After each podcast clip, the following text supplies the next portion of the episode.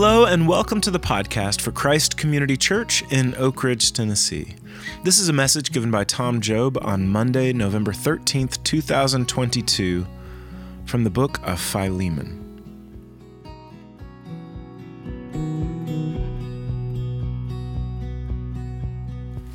So, so we've been talking like about well, when it's been my turn, we've um, I just have been taking like you know like most lots of the New Testament is just letters that different people wrote, and a lot of them were letters that Paul wrote. And some of them were to like communities of Christians, and some of them were just to like individual people. So I went, and I just thought, like, every time it was my turn, I just like, so what is Romans all about? So what is Ephesians all about? And I just wanted to take a little bitty one today, and it was just to one person the letter to Philemon. And I just wanted to read you one. This is one of my favorite verses where he said, he says, Your love has, in verse 7, has given me great joy and encouragement because you, brother, have refreshed the hearts of the saints. And then just a few verses down when he gets to the end, I do wish, brother, that I may have some benefit from you in the Lord. Refresh my heart in Christ, confident of your obedience. I write to you, knowing you will do even more than I ask. One more thing, prepare a guest room for me because I'm coming your way. So you better do what I'm asking you to do. So, but let's pray. Thank you, Lord Jesus. We love you so much. Help us to understand this. I just feel like it's something that a person has to understand with their heart. In Jesus' name. Amen. So there was a, um, oh gosh, this was a, several years ago. I was running in the country music marathon in Nashville. And you know how, like, when you run a marathon, well, they give you a number, like you have a number and you pin it on your shirt. I think I was 13147 or something like that. And then I noticed that a lot of people who were running the country music marathon, on the back of their shirt, they would have a name like um, Billy or Sally or Chuck. And I thought, I wonder why they have a name on their shirt. Maybe they're running in memory of someone. And then when we got towards the end and it got you know a little bit more difficult, and there were a lot of people on the side of the road, and they started yelling, "Go, Billy! Go, Sally. And I thought, oh my goodness, go, Chuck. Nobody said go, 13147, you know, like, but it would have been cool for somebody to, you know, know your name. The only time I ever really got a shout out based on like the number on my shirt in a race, it was the Knoxville Marathon, which in the Knoxville Marathon, this was a few years ago. I think I was like 64 or something like that. And I was, um, so you come out on Neyland Stadium, like you come into Neyland Stadium, and the finish line is the 50 yard line, and you're up on the Jumbotron, which sounds cooler than it is because you're 47 feet tall, looking worse than you've ever looked in your entire life. But then there's a, there was a guy in the public address system, and he was like reading people's numbers as you came in and saying things about you. So he read my number and he said, So here comes, let's see, Tom Job from Oliver Springs. Wow, Tom's old. he's like 64. He said, but he's coming in third in 60 to 65 year olds. Oh, I know why Tom's running so good. He's chasing those two college girls up ahead of him. And I thought, are you kidding me? I did, well, I looked and there were two girls. I didn't know. I didn't know they were there. I was like, I, I, I've only chased one girl my entire life, and I caught her, and I've been with her for 50 years. Come on now. I didn't pay you $70 for you to hurt my feelings. Instead of running that mouth, why don't you come down and run this race next year? I don't care if you're 40 years old, I'll whoop your tail.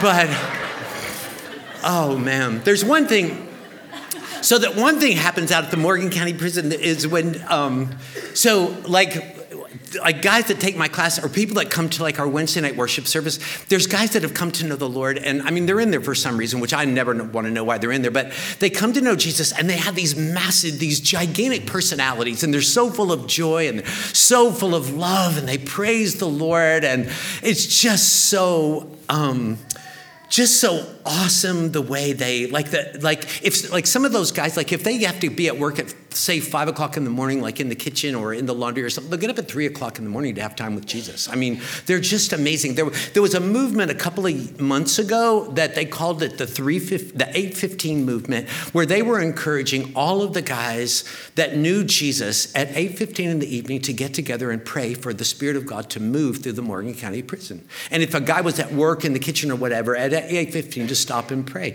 I mean, they're, they're just amazing guys, but they all have a um, Tennessee Department of Corrections number. Like when you go into prison, they give they give them a number, whether they're in there 18, you know, for 18 months or 38 years, they have the same number. So, and sometimes when I'm teaching my class and we're laughing and talking about all this stuff, and if a guard will come in and they're taking the roll, and if they don't like know people's names, they'll just take the roll and call out their number instead of their name. And when that happens, all of the guys just go, their face and their affect just goes flat. It's like, it's like taking air out of their personality because somebody is just knowing them like by a number. And um, another thing they do, I think, kind of to do that same kind of thing is everybody always has to wear the same thing. And they wear just a t shirt and kind of a blue shirt over the top of it. And they wear this, in the wintertime, they wear this really cool, um, it's a big, heavy jean jacket. And I asked the guys, I wonder what I would have to do to get me one of those jackets. And they said, Well, there's a number of things you could do to get one. None of them are worth it. But the, so, but there's a guy in, um, there's a guy in the book, in the, in the letter that Paul wrote to the Romans in chapter 16, which chapter 16 is a chapter where um, he's saying hello to people, like he was writing it from um, Corinth and there were people that he knew in Rome. Say hello to this person, say hello to that person. And then some people that were with him, they were also giving their greetings.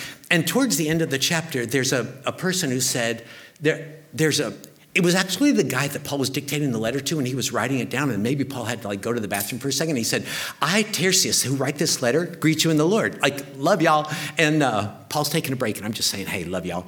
Um, his name was Tertius. His name was Tertio.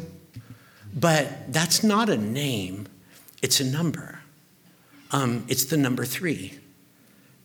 And he was probably a slave. And he didn't have a name, he had a number. There's just something about your name. I, I was listening one time, there was a, this young international student, and she, her name was Shefali Kumkali. And she said, when you go to Starbucks, you know, and you order your double mocha frappuccino, and then they say, what name is with the order? And she said, for us international students, like I would say Shafali. And she said, what? And she said, Shefali. Say that again. Shafali. How do you spell that? And she said, S H E F A L I spell that again and so finally she just said sheila so it's like what's so what's your name what's name should I put with the order? And she just said Sheila. And she realized that a lot of internationals do that. Like if their name was Guglielmo or Evodia or something like that. And then they would just say, let's just say it's Bud or, you know, Sally or something like that. And, they, and her mother came to visit her and so, she took her to Starbucks. And they said, what name goes with the order? And she said, Sheila. And her mother said, Sheila. And she said, yeah, mom, it's my coffee name. You know, it's just your, it's just like the name, the name you give. So, anyway, so there's this letter that um, Paul wrote. It's just a little postcard that he wrote um, to this person in the city of Colossae. Paul was in Roman prison, and um, and his name was Philemon, and he was a slave owner. Um, he was a slave master, and he was writing about a, a slave. Paul was writing to him about his slave, whose name was Onesimus. That wasn't really his name. Biblical scholars say that Onesimus was a very common slave name, like they would just take your real name and give you a name, it meant profitable or something like that. And the story that kind of, the whatever backstory that people have always kind of believed about this letter is that Philemon, um, so he had this slave who escaped from him. And like lots of escaped slaves, they would go to Rome, which was a big city and you could hide, nobody could ever find you. But he had gotten kind of scared or whatever and didn't know anybody. The only person that he knew was Paul, who had been a person who had come to his city and helped a lot of people grow in their faith, including his master Philemon. And so he went to find Paul just because he needed some help and somebody that knew him. And he not only found Paul, but he also found Jesus, that Paul had helped him to find Jesus. So it never really says that in the letter. It's just kind of the narrative that people have always believed about it. It could be that Philemon had sent Onesimus to Paul in Rome to help him in some way because like if a person was in prison like you had to come up with your own money or you had to you had to provide your own food your own TP and all that stuff. And so maybe he was going and taking him some stuff and he had come to know Jesus. And then Paul was sending Onesimus back to Philemon. And people think like back to slavery? So like Paul was sending Onesimus back to be a slave again? Like slavery? Is Paul like okay with that? What's going on? Like, if you read about slavery, like, if you read about slavery, if you read about slavery as it was in our country for 250 years, initially the way Africans got here was 13 million of them were kidnapped from their families and from their homes. And they were held in dungeons in West Africa until there were enough of them to fill a ship in horrible conditions.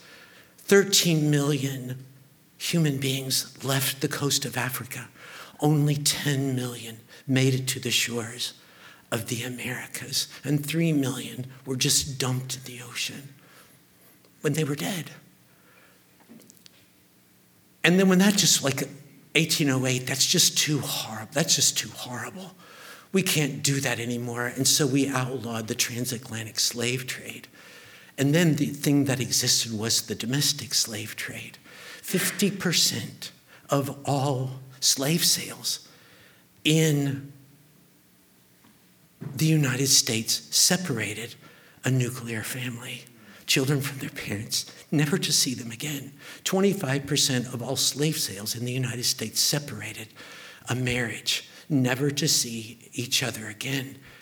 And there were people, like when you when I read about people who some of them had been people that I really loved and admired and there were some that really spoke against it. John Wesley, he said, This is this is the worst evil ever. Charles Spurgeon, yes, and I was so proud of him because he spoke out so strongly against it about the evil of the of American slavery.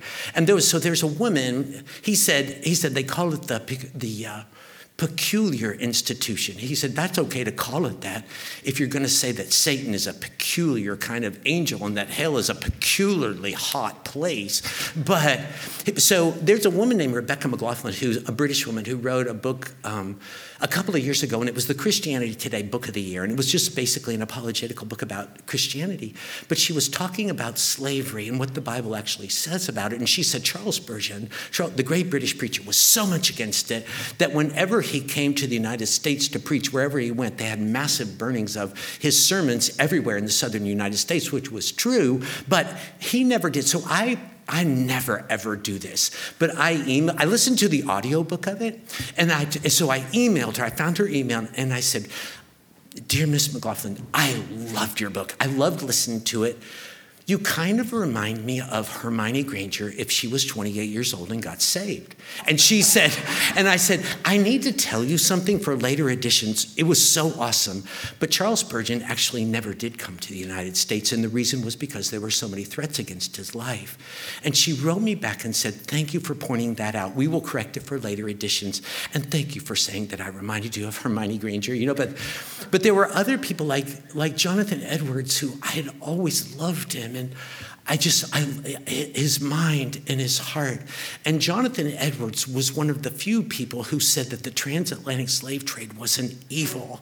And he also said that Native Americans and Africans and, and white people are all equally, infinitely valuable and have infinite dignity in the sight of God which not everybody said, and was the first. And he said, evangelization of Africa will never go forward until we end the transatlantic slave trade, and was the first pastor to admit Native Americans and Africans in full membership in his church.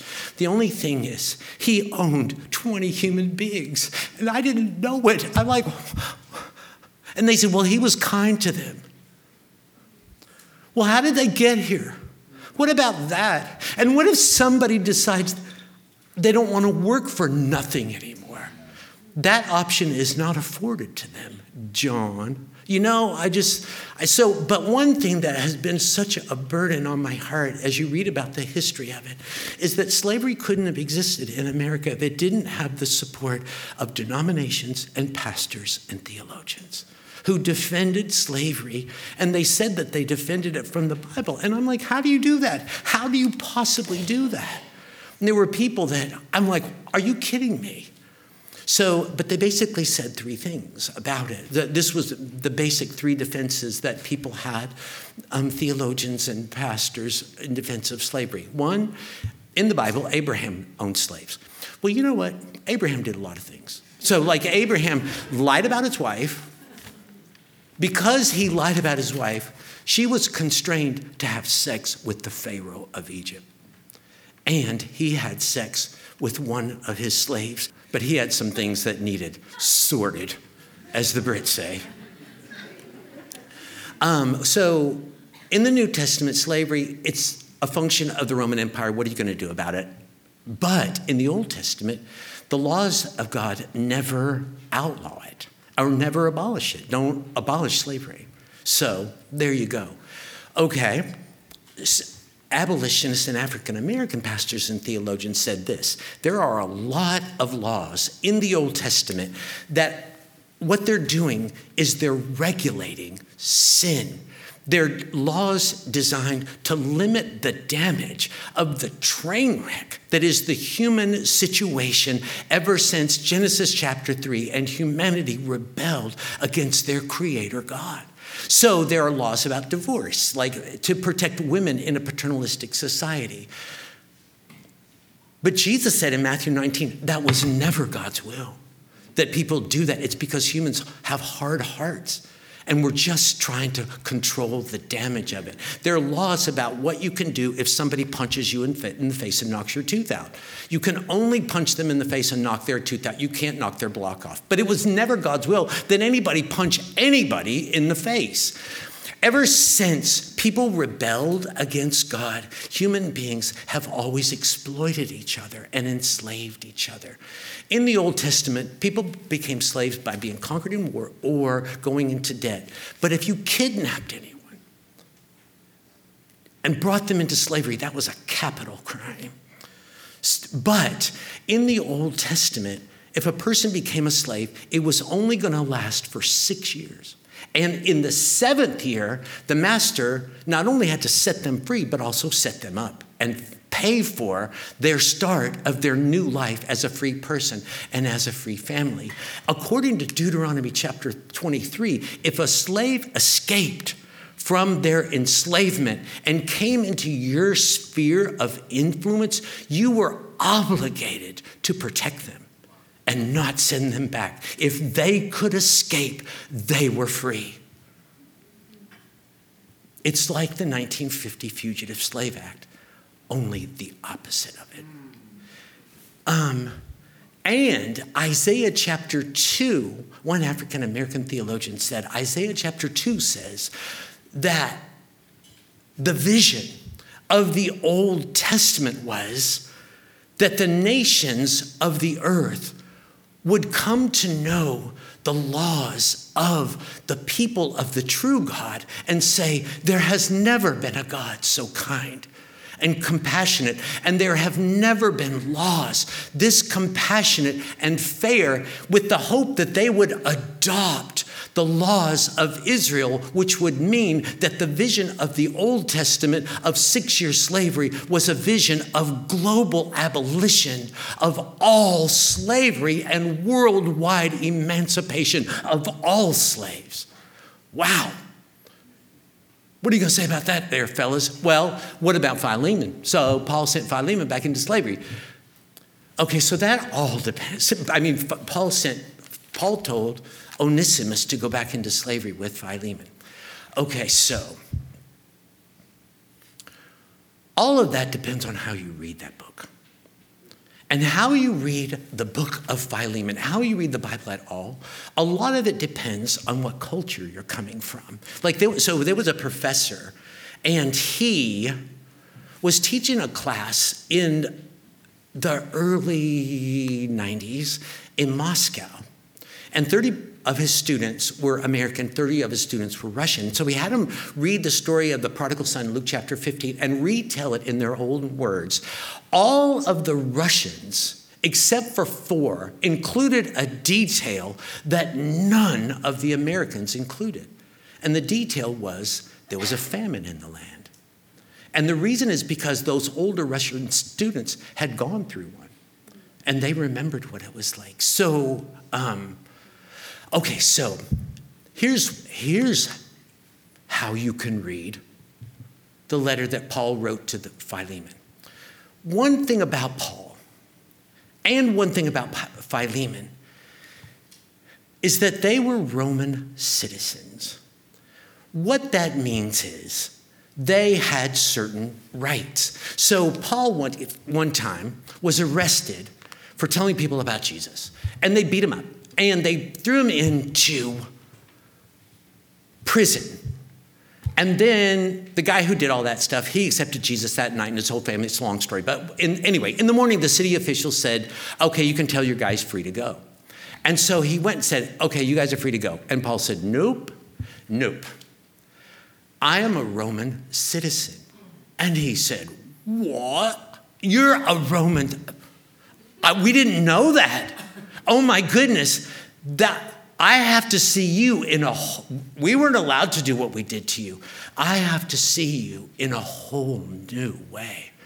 Um, to be a Roman citizen meant you were due respect. The word respect is a Latin word, the word re, which means again like repeat, re enlist, regurgitate. There it is again. You know, it's a, and the word spect is where we get the word spectator, spectacle, spectacles. And it means to see. To respect someone means, I need to see you in a new way. So, over in chapter 25 of the book, Paul got arrested again for telling people about Jesus, and it was always happening to him. And then the governor said, Okay, so there's some people in Jerusalem that want to put you on trial. Do you want to go down there? And he knew it was a trap. And he said, No, because I am a Roman citizen. I have a right to be tried in front of Caesar. Really? Yes. Because if, if you're a Roman citizen, what matters is the king's regard. So the word regard is a Latin word. Re means again, and guard means to evaluate or to judge someone.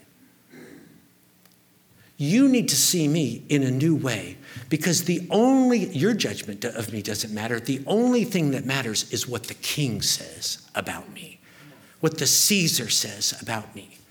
Paul was a Roman citizen. And and he had the right to respect, to be seen in, in a new way. And the only thing that mattered ultimately was what the king said about him. Philemon was a Roman citizen. He had the right to be seen in a certain way. And ultimately, the only thing that matters was what the king said about him. Onesimus was not. Onesimus had known nothing but a life of being disrespected and disregarded as far as the kingdom of Rome was concerned. The only thing is, the kingdom of Rome was not going to last from now until kingdom come. As a matter of fact, a new king had come. A king had come from heaven he came to our earth and he died and he rose again to inaugurate a new kingdom, a, an invisible kingdom. a parallel kingdom that will one day be the only kingdom. And Paul wrote to the Colossians, which that's where Philemon lived, in a letter that he was going to give to Onesimus to take to him. And in that letter, he said, We've been delivered from the kingdom of darkness into the kingdom of God's beloved Son. And an invitation had been offered to whoever would want to believe in Jesus and become a citizen of his kingdom. The people who were most willing and most wanting to accept that invitation and become a citizen of that kingdom were people who had been disrespected and disregarded their entire life. And now they had to have, now they had an opportunity to be seen in a new way. And the only thing that was going to matter about them is what their new king had to say about them. Philemon was an exception when he accepted the invitation to what Jesus said in Matthew chapter 19, verse 24, that it's difficult that rich people would do this, but he had. And so Paul was writing this letter, this little letter to Philemon, and say, Let me tell you what has happened to your slave, Onesimus. He has become a citizen of the kingdom of Jesus. You're a citizen of that kingdom and I'm a citizen of that kingdom. And he has rights. He has rights to be seen in a new way by you. Because the only thing that matters about him is what our king says about him. Philemon Onesimus has been born again. He has a new heart he has a new name. According to verse 5, he is at least Saint Onesimus. You know, there's a, there's a, uh, there's a place where um, Jesus said to everyone he loves, he gives them a new name. There's something that he sees about you. He gave people that he loved nicknames. He has a name for you. It's something that he sees in you. When you wake up in the morning and you spend time with Him, He tells you why He loves you in a special way. When you get to heaven and Jesus calls you that name, and you know in your heart that that's His new name for you. And other people say, What did Jesus just call you? And you can say, That's the name He used to call me when He woke me up in the morning. Let's just say it's my coffee name. You know, and he had a new, and Onesimus had a new place in the kingdom of God. Philemon, you know what? Onesimus, I tell you, this is how you need to see him. This is what the king says about him. The king says, Onesimus, who was your slave, is a child of the king. You, buddy, are my son in the faith. Onesimus is my son in the faith and a child of our King. If you're my son in the faith and he's my son in the faith, you two are brothers. I am sending you back a child of the King and your brother. You know what I want you to do.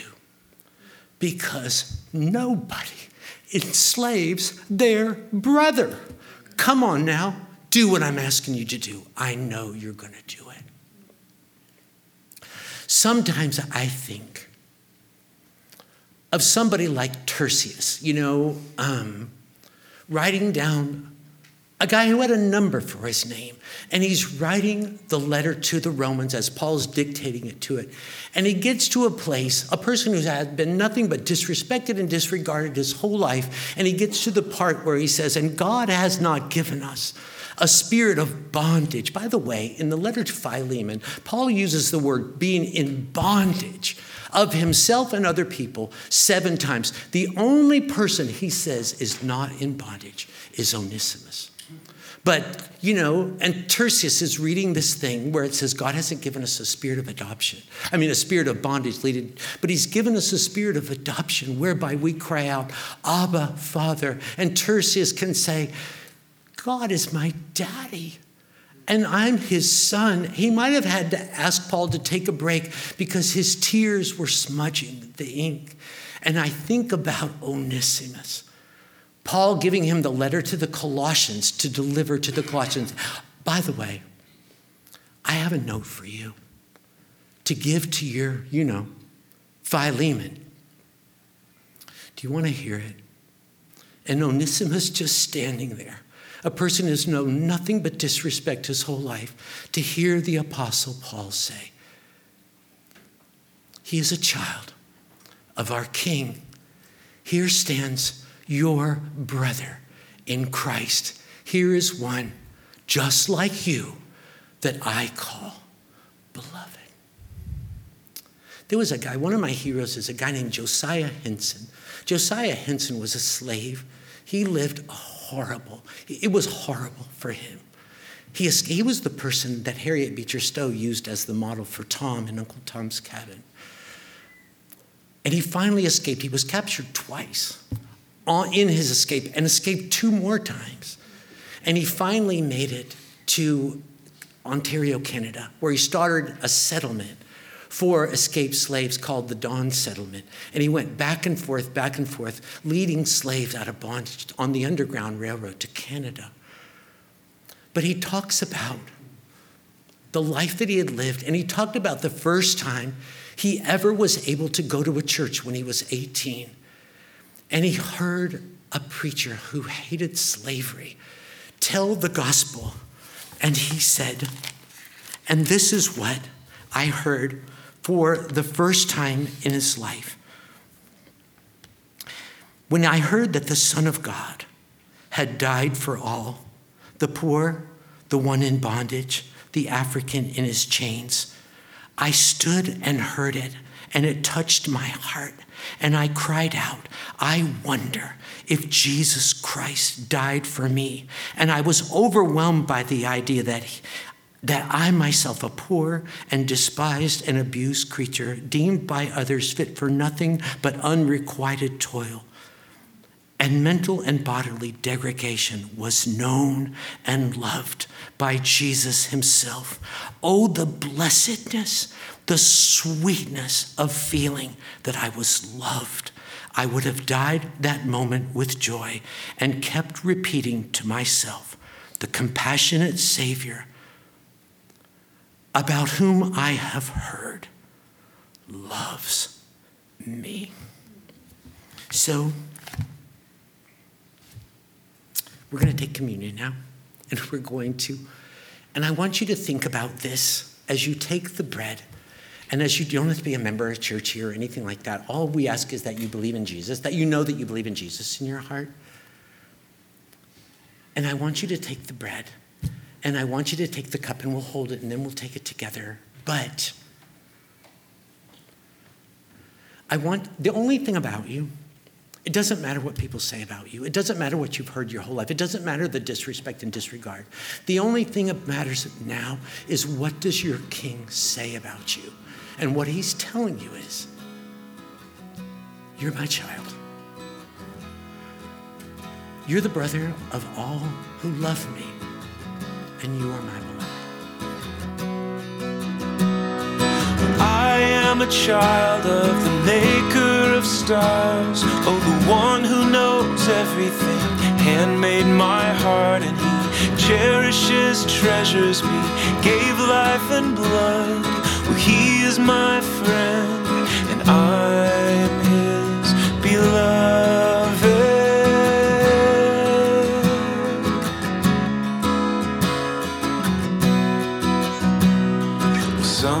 Sometimes it feels like my life's just a mess. Only failures and struggles, no sign of success.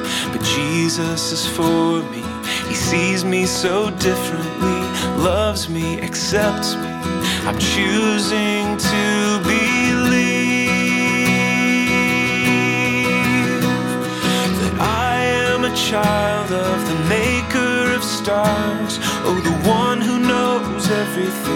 handmade my heart, and he cherishes, treasures me, gave life and blood. Well, he is my friend, and I'm his beloved.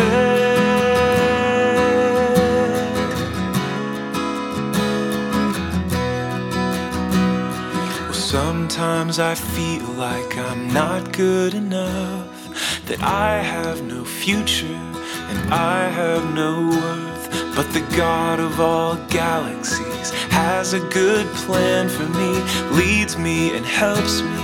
I'm choosing to believe that I am a child of the maker of stars.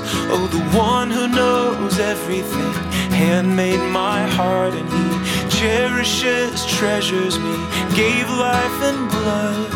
He is my friend, and I'm his beloved.